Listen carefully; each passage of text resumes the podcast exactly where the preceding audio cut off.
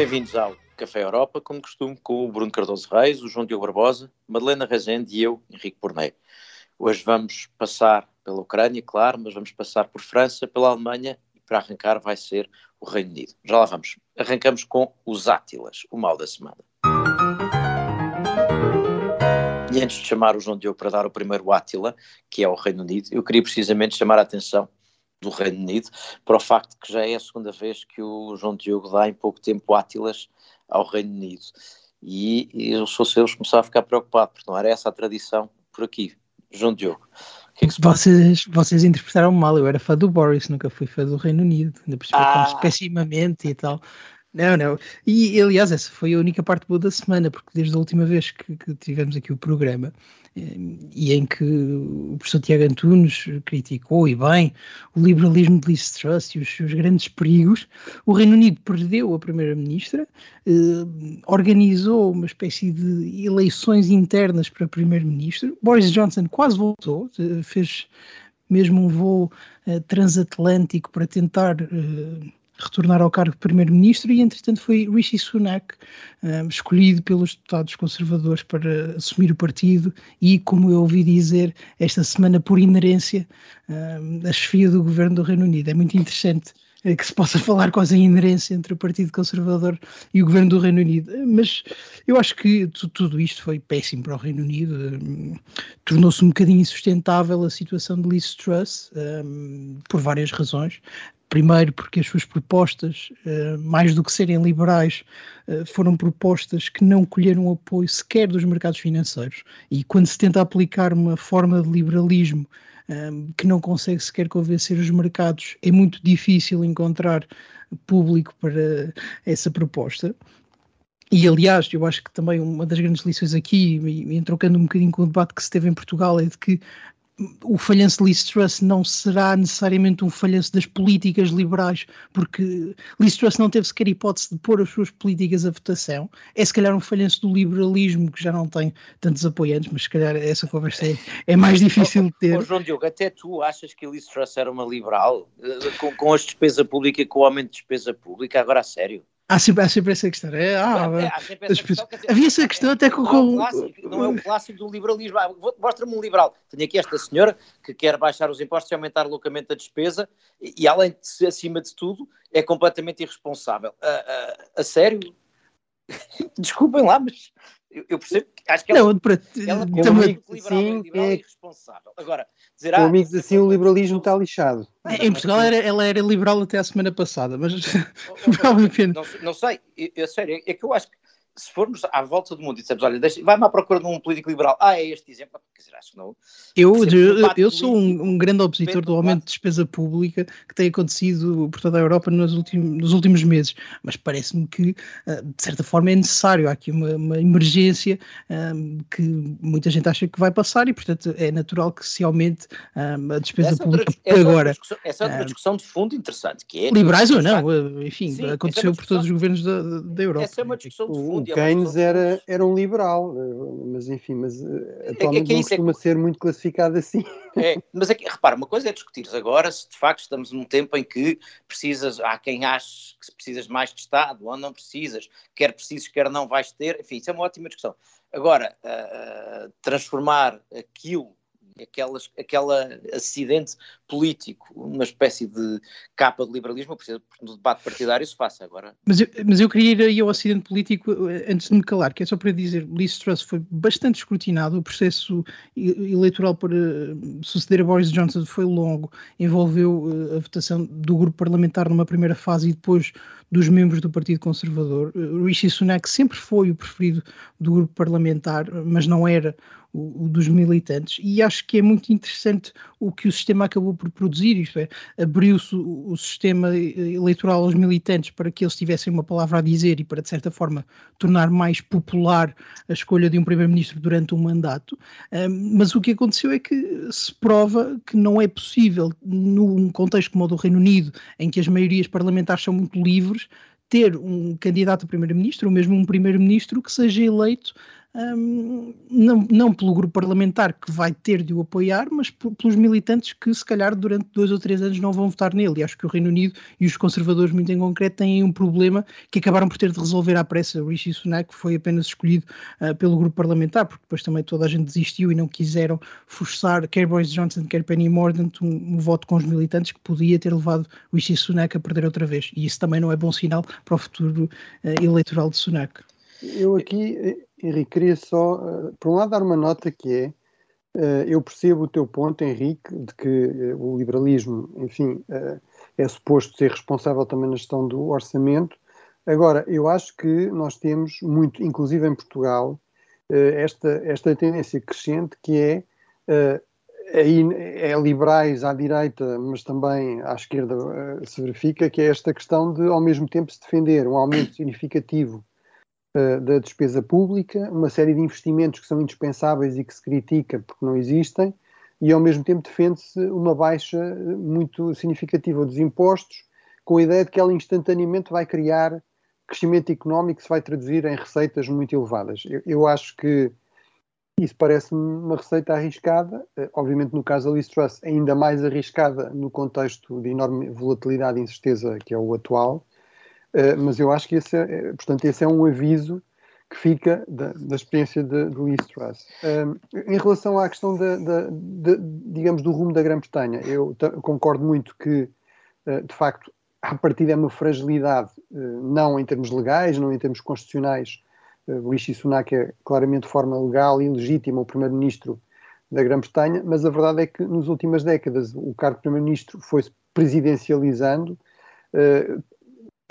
foi muito mais contestada aquela ideia ou desvalorizada aquela ideia que no fundo não só tínhamos aqui um regime parlamentar, mas até um regime de o chamado cabinet government, não é? Portanto, um governo colegial mesmo ao nível do funcionamento do próprio governo, em que os, os vários ministros tinham muito peso político próprio e em, em que havia uma certa ideia de, de, equipa, em que havia claramente um primus inter pares que era o primeiro-ministro, mas uh, mas ele era de facto um primus inter pares para ter de facto cada vez mais figuras muito carismáticas, com grande peso político, enfim, a Thatcher será talvez aqui a figura fundamental nessa viragem, e, uh, e, e, portanto isso torna ainda mais importante que essa figura realmente seja legitimada pelo voto popular, e portanto eu acho que isso objetivamente é uma fragilidade, acho que ele apesar de tudo tem um argumento desta enorme uh, instabilidade a nível global, a nível da economia, para lhe dar aqui alguma margem de manobra durante algum tempo para tentar estabilizar as coisas. Agora, se o Partido Conservador não consegue resolver esta guerra civil interna que era suposto resolver-se com o Brexit, mas que o Brexit não resolveu ou até agravou,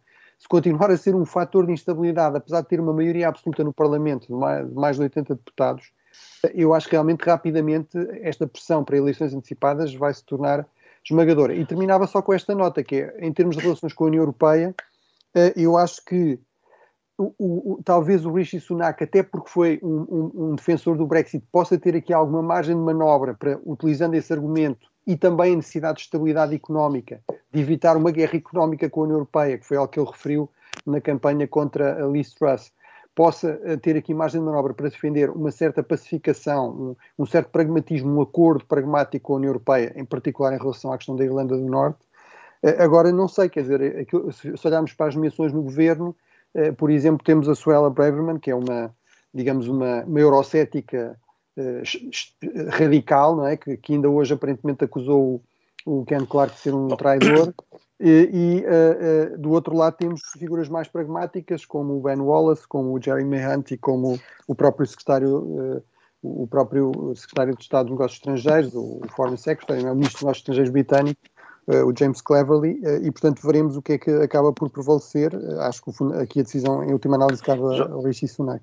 Oh, oh Bruno, não, não querendo prolongar, até porque teremos certamente a oportunidade de falar mais, só quatro comentários rápidos. Um, para dizer que eu acho que eu percebo o argumento da democracia representativa, mas acho que de facto estão a levar ao extremo.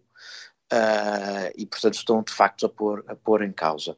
Dois, insistindo no meu ponto anterior, o, o, que eu acho é que a Liz Truss, aliás, qualquer pessoa que tivesse visto aquele vídeo em que ela explica que a China inaugurar uma feira qualquer sobre porco, uh, era, teria sido suficiente para perceber que ela não dava para primeira-ministra nem para coisa nenhuma do género, e acho honestamente que é isso mais do que outra coisa qualquer que os mercados sinalizaram, disseram, quer dizer, assim que a senhora fez qualquer coisa fora, fosse fora do guião, uh, sinalizaram que não tinham, não, confia, não tinham confiança nenhuma.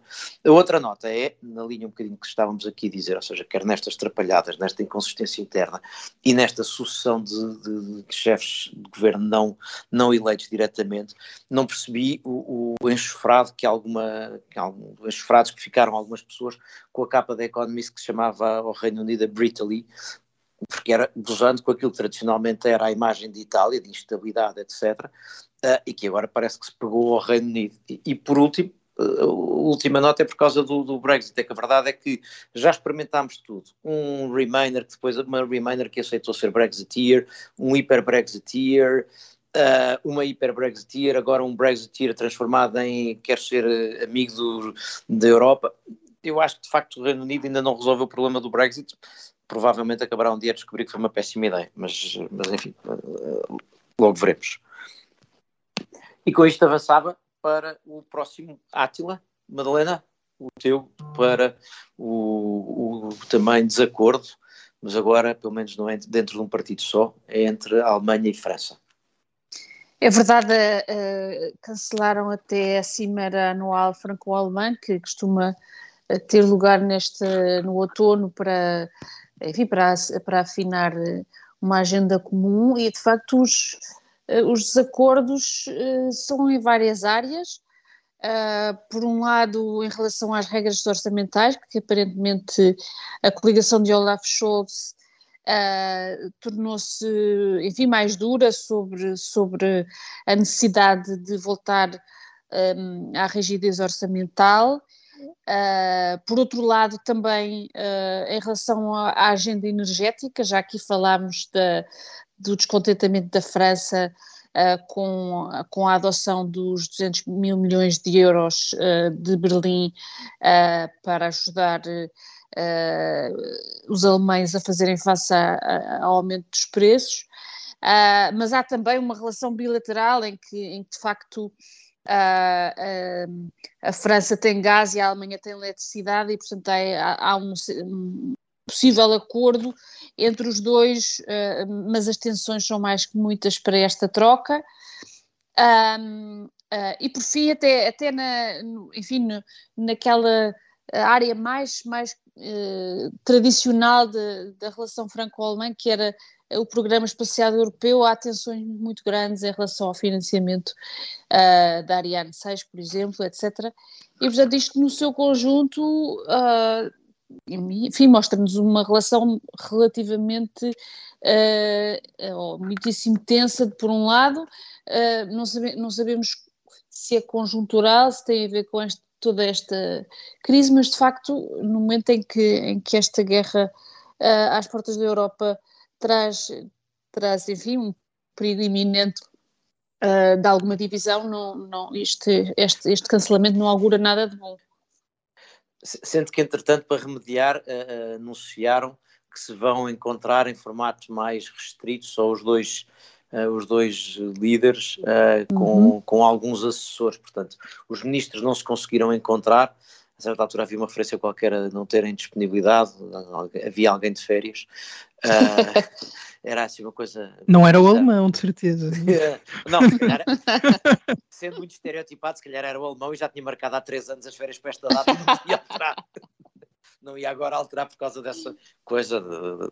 Não, o, o, eu, eu acompanho nesta preocupação. Então, tu suspeitas que os alemães são um bocadinho rígidos, é isso? Ligeirissimamente, ligeirissimamente. uh, mas pronto, não quero ser acusado de estereótipos, os estereótipos parece já foi o que foi. Para isso sou cá eu, não é? já foi o que foi com a capa da Economist, imaginei eu pôr-me para aqui com essas coisas. Não, mas eu acompanho, Malena, nesta, neste tom, sobretudo porque que a mim me parece é que, além de não terem opiniões, posições comuns, em muitos casos, dos, em muitos dos temas que referiste, não têm opos, oposições muito claras. ou seja, por exemplo, no tema da Ucrânia, França e Alemanha não lideraram a posição europeia uhum. e foram arrestados por outros. Eu acho que esse é o primeiro ponto. Uh, no tema que está a começar a, a tornar-se central nas posições na, na, na, política europeia para os próximos tempos, que é a China. Não sei se tem posições semelhantes. Uh, na Alemanha não me parece que estejam completamente alinhados e França também não tem feito disso o seu ponto principal. E, portanto, também aí não me parece que tenham posições muito fortes. E depois há vários temas onde tu falavas em que, em que se distingue de um lado quem tem dinheiro a Alemanha de quem não tem, a França. Uhum. Ou seja, a França começa a ser notoriamente um país necessitado do ponto de vista financeiro do dinheiro da União Europeia. E eu acho que esse é outro das notas desta divergência. Agora que Macron, que quando foi eleito no primeiro mandato parecia uma espécie de futura estrela europeia e que agora no segundo mandato, apesar da ausência de Merkel, se tornou num, num pequeno eclipse, isso parece-me absolutamente evidente. Exato, e esta, e este, esta notícia de, de, que ele está de facto, iremos falar isso mais tarde, se tivermos tempo, mas de que está um, a autorizar, ou melhor, a, a, pressionar para que a China possa comprar parte do Porto de Hamburgo é outra das, dos, dos elementos de desacordo entre a França e a Alemanha, mas não só. Uh. Sim, mas, mas também é, é, preciso notar que, do lado francês, por exemplo, desde que Macron perdeu a maioria parlamentar, nota-se que há uma, uma, certa fragilidade nos assuntos europeus e eu acho que o Henrique tem razão quando diz que quer a França, quer a Alemanha perderam o controle da posição europeia e que, sobretudo por causa da guerra, a União começou a mover-se de formas que, se calhar, o eixo franco-alemão não entendia mas a verdade é que o próprio Macron está sempre numa posição de grande fragilidade. Se nós olhamos para a política interna francesa, são os protestos, são os votos uh, para passar o orçamento que, que passa uh, tangencialmente, são as dificuldades até internas do, do, governo com casos de investigações judiciais e tudo mais. Macron está mesmo a passar uma fase muito complicada uh, em termos da sua posição interna e já está numa fase de terminar o seu período enquanto presidente da França, e isso é natural que se note, e do lado da Alemanha também há uma sensação de que não vale a pena alinhar-se completamente a um lado que já está a desaparecer, ou que porventura não estará uh, durante muito mais tempo a controlar a política europeia. E isso vai ser muito importante. Aquilo que Macron consegue controlar internamente tem repercussões no que ele consegue fazer externamente.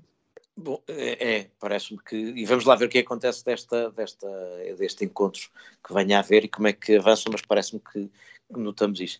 Eu aproveito esta reta final para dar um um Dyson, um Átila, uh, que não está completamente longe, que tem que ver com também algum desalinhamento europeu e, e, e a chamada de atenção vem de uma notícia de hoje ou de ontem uh, de que haveria desacordo dentro do grupo dos socialistas europeus a propósito da vontade que a líder do, do, do grupo parlamentar dos socialistas europeus teria de, para que houvesse um, um pacote financeiro de apoio às famílias, às empresas por causa do aumento do custo da energia e que a isso uh, corresponderia eventualmente, portanto, alguma dívida conjunta ou alguma coisa do género e aparentemente os socialistas do norte da Europa uh, manifestaram-se contra internamente. Isto, isto não me surpreende completamente, aliás, não surpreende quem, quem esteja habituado a olhar para a política europeia, porque com frequência as divergências são muito mais geográficas do que ideológicas, ou supostamente ideológicas e partidárias, e portanto estamos a assistir a isto. Isto é mais relevante quanto se tivermos em conta que recentemente a Presidente da Comissão fez notar que o orçamento da União Europeia, o, aquele quadro plurianual, está mais ou menos a ser esgotado, porque uh, ainda vamos a meio do caminho, mas com o que se teve que gastar para uma quantidade de, de, de circunstâncias, nomeadamente Ucrânia, acolhimento de refugiados, etc., começa a faltar dinheiro. E, portanto, vai ser preciso pedir e, aos Estados-membros. Diz, diz, é só, só fechar vai ser preciso pedir mais dinheiro aos Estados-membros ou, ou dívida conjunta. E isto vai ser um problema e eu suspeito que, alguns no verão do ano que vem, vamos ter este problema. A um ano das eleições europeias. Bruno. Sim, e há, isso valida uma outra, uma outra questão que, é, que muitos estudos também já vão demonstrando, é que de facto o Estado de Providência tem uma forte dimensão identitária, ou seja, as pessoas muito mais facilmente aceitam, uh, no fundo, pagar algum tipo de subsídio, algum tipo de apoio a alguém que está em dificuldades com quem se identificam do que com quem não se identificam. E a questão de toda a discussão em torno, por exemplo, dos, dos imigrantes e da segurança social em vários países europeus é um exemplo disso. Os, to, todos os estudos objetivos mostram que os imigrantes são uh, fortes contribuintes para a segurança social, uh, são muito importantes, até porque são populações jovens, ativas, etc. Uh, e, no entanto, aqueles poucos exemplos de imigrantes, de pessoas de facto que não são da comunidade nacional, digamos, tradicional, que recebem benefícios, no entanto, são sempre altamente utilizados e facilmente manipulados para eh, no fundo, atacar esse tipo de apoios para dizer que estamos a apoiar estrangeiros, não é? Eh, que há estrangeiros que vêm para cá para receber apoios, etc. E, portanto, acho que isso também ajuda a explicar é, isso, é, este tipo de posições. É, e isso a norte da Europa começa, começa a acontecer. Sendo que, mas isso será uma conversa para outra altura, é muito difícil teres um sistema de apoios sociais muito forte e uma política de imigração muito aberta. As duas coisas juntas tendem a poder correr mal. Vamos agora sim falar de coisas boas que aconteceram esta semana. Vamos dar croissants. E depois das críticas a Macron e a Scholz e as relações entre Alemanha e França, agora, Bruno, elogios a Macron. Sim, uh, o, o, presidente francês foi a Roma há, há poucos dias atrás, encontrou-se com o Papa, claro, indo a Roma, como sabemos, devemos eh, sempre, devemos sempre tratar de ver o Papa, não é?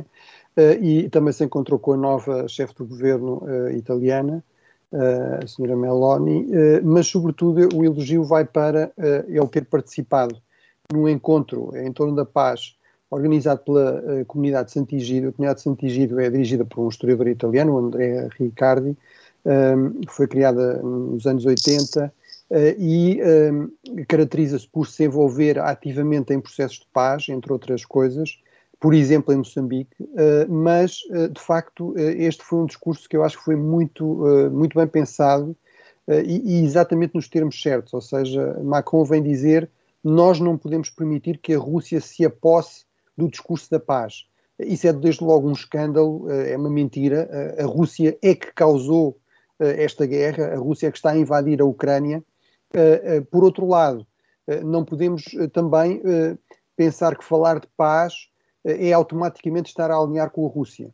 Portanto, temos de ser capazes de fazer essa distinção. Claro que a condição para isso, e, e Macron deixa isso explícito também no discurso, é uh, a paz não pode ser a rendição da Ucrânia. A paz não pode ser simplesmente um cessar-fogo que deixe uh, a Rússia na posse da maior parte dos territórios que, que ocupou e que a recompense de alguma forma por isso, que legitime de alguma forma esse regresso do direito de conquista. Tem de ser uma, temos de garantir que a paz é possível eh, em termos minimamente justos e com os quais a, a Ucrânia uh, esteja de acordo, uh, com, nos quais a Ucrânia de facto queira chegar a algum tipo de compromisso. Portanto, eu acho que este é exatamente o tipo de mensagem certa.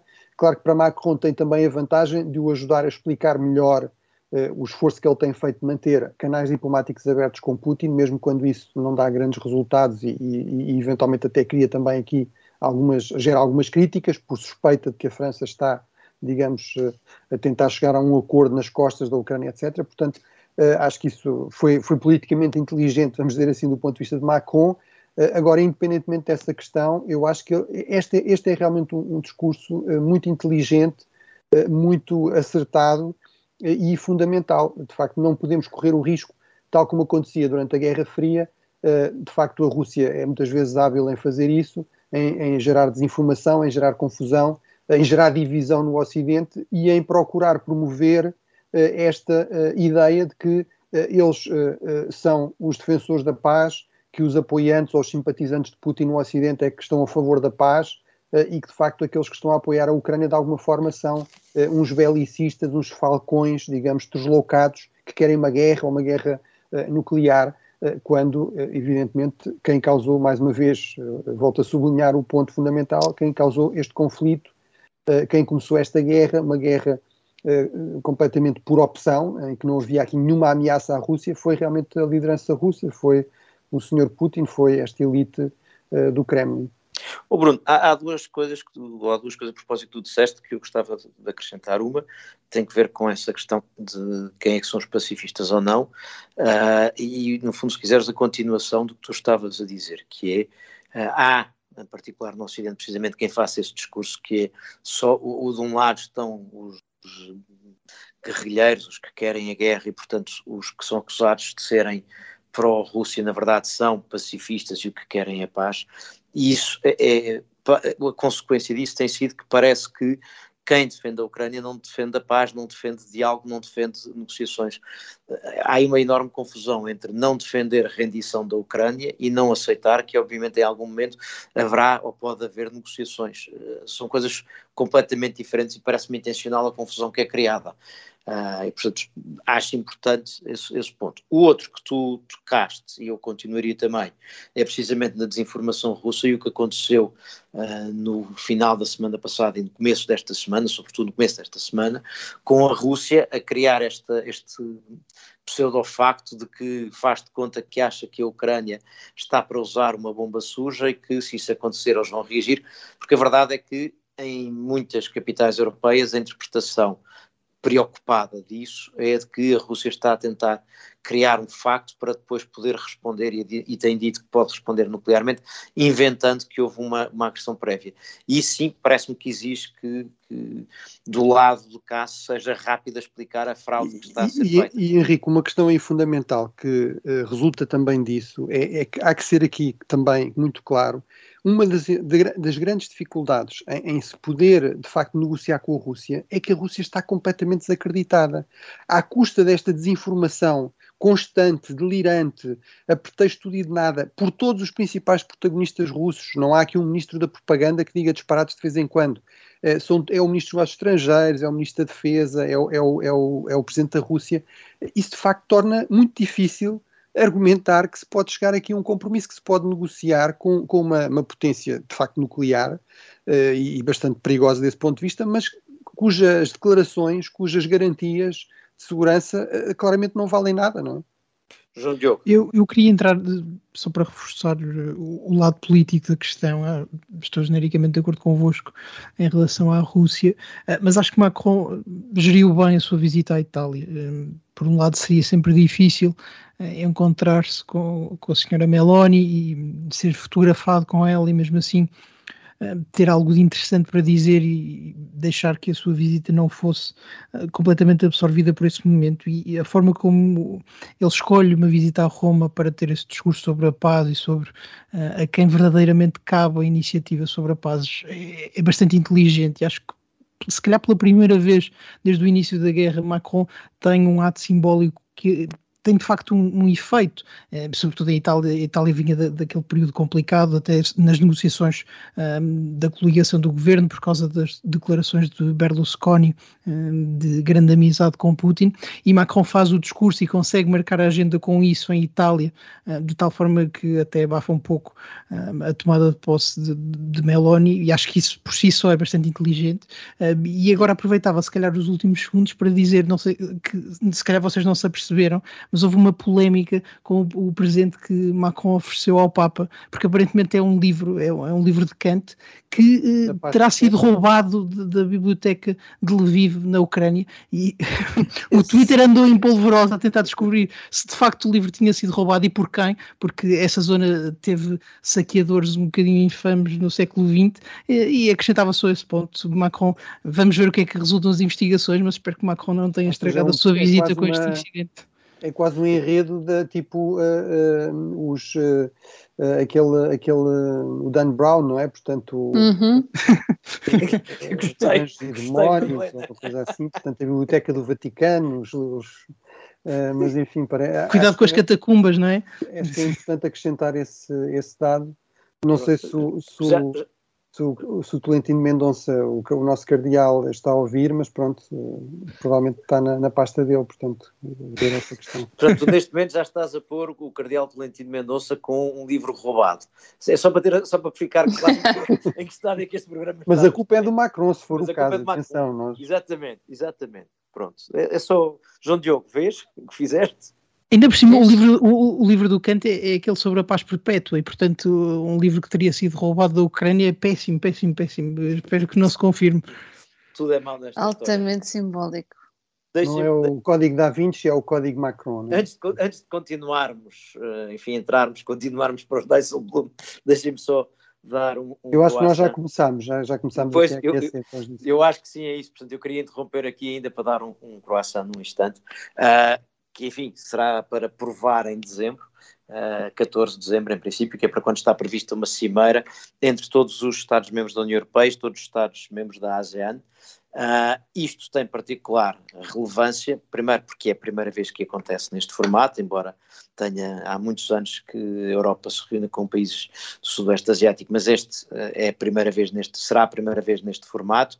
E, aparentemente, a União Europeia sabe ao que vai e sabe que uma das coisas que quer nas declarações é uma declaração comum e conjunta a condenar a, a, invasão russa da Ucrânia. E isso significa que, de facto, a Europa, nós temos falado aqui disso, a necessidade da Europa estender, se quer ser geopolítica, estender para além uh, da, da Europa e da, enfim, dos países vizinhos a sua influência e, portanto, ter esta atenção parece um bom sinal. Eu continuo a achar que estarmos alinhados com os Estados Unidos não, é, não quer dizer não termos iniciativas próprias e, portanto, esta parece-me vir uh, em boa altura e ser fazer sentido. Veremos como é que corre, mas acho que, como ponto de partida, merece, merece elogio. E pronto, continuamos então para os Dijsselbloem, vamos a isto. One cannot spend all the money in alcohol and women and then ask for help. Madalena, voltamos a Olaf Scholz, e, mas agora um tema que já tinhas tocado brevemente no começo, que é a ideia de uh, os chineses ficarem, ou entidades chinesas ficarem com o Porto de Hamburgo. É verdade, é, é uma é, é, quase, é quase incrível de, de, de, acreditar, mas Olaf Scholz contra a opinião de cinco dos seus ministros uh, e a oposição de muitos dos seus parceiros europeus, e não sabemos, a, enfim, qual é que é a opinião dos americanos, mas não devem estar muito contentes, uh, está decidido a fazer passar a venda parcial do Porto de Hamburgo uh, por uma empresa chinesa, a Costco, e, portanto, a única concessão que ele fez foi uh, baixar a percentagem de 35% para 25%, ou 24,6%, ou o que é, a 24,9%, no fundo para tentar garantir que, que, que, a empresa não teria direitos formais de bloqueio, mas de facto parece um bocado incrível neste momento em que em que estamos a tentar a fazer um, enfim, uma nova política externa e uma nova política comercial que, que, que, esta infraestrutura crítica, o Porto de Hamburgo é o terceiro maior porto da Europa, uh, vá para ser parcialmente uh, uh, dos chineses.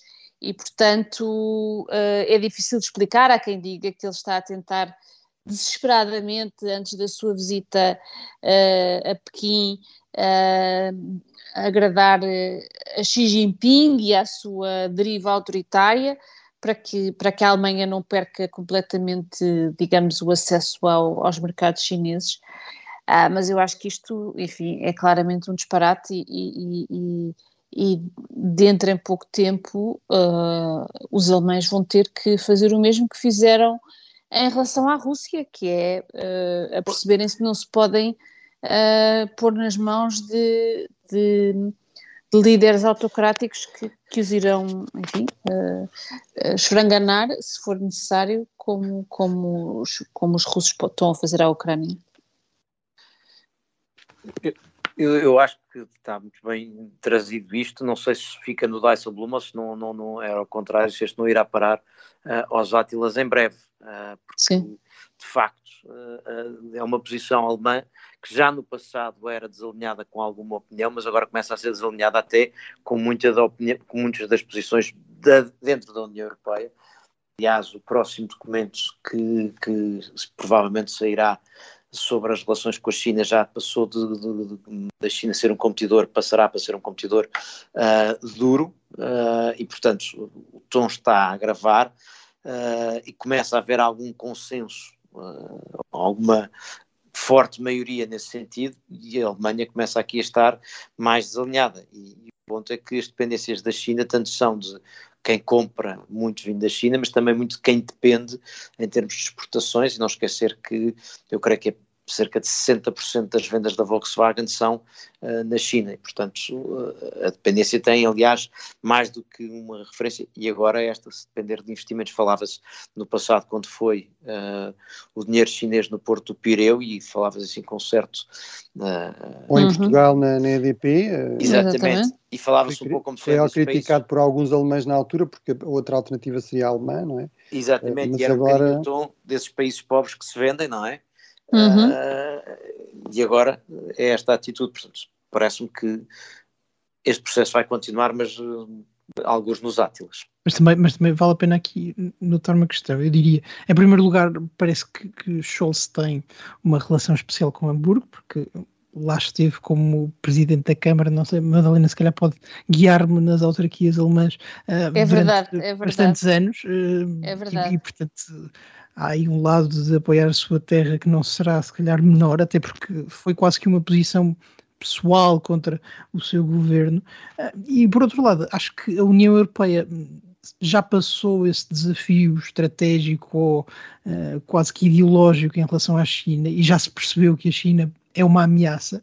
A partir daí, quando nós vimos uh, para o ponto mais do, do, detalhe de como é que se tem uma relação saudável com a China, e eu diria, até por aquilo que nos ensinou o problema grande que temos com a Rússia, que se calhar de ter 25% de um porto que fica na Alemanha não será o maior problema de todos, uh, não será por aí que a União Europeia se perde e seria até muito importante que a União não avançasse até mais rápido do que os Estados Unidos a rejeitar todo o tipo um, de investimento chinês ou todo o tipo de comércio com a China, sobretudo porque não há razão, como há agora com a Rússia, para ter sanções ou para adotar uma, uma postura racionalmente sancionatória. E, e, de certa forma, esta ideia de que vender 20 ou 30% de um porto estaria a condenar a Alemanha ou a União Europeia parece-me bastante exagerada, mais ainda porque se trata de uma empresa que já é uh, dona de portos, segundo o que eu vi, em Roterdão e em Antuérpia, portanto, que são também portos relevantes e que ninguém esse foi é que, dizer aos é, Países Baixos. Esse é, capaz ou... de ser o problema. Esse é que é capaz de ser o problema. Certo, certo, mas apesar de tudo, se for preciso expropriar, os governos estão uh, plenamente capacitados para expropriar. E apesar de tudo também. Parte voltámos a essa parte do programa do, do, do... Sim, sim, ou agora expropriamos e já não há liberais. Isto agora faz tudo muito melhor. Sim, mas só para dizer, acho que não, não seriam estes 25% ou 30%. Um, ter infraestruturas ou ter uma parte da empresa que tem infraestruturas também é algo que na prática se resolve com alguma facilidade e, portanto, há problemas de facto com a China, eh, cadeias de comércio, cadeias de produção. Se calhar valia a pena olhar mais para aí e não para quem é dono dos portos e das gruas e etc. Eu, eu hoje estou em, em, espécie de política de least stress, ou seja, estou em excesso de.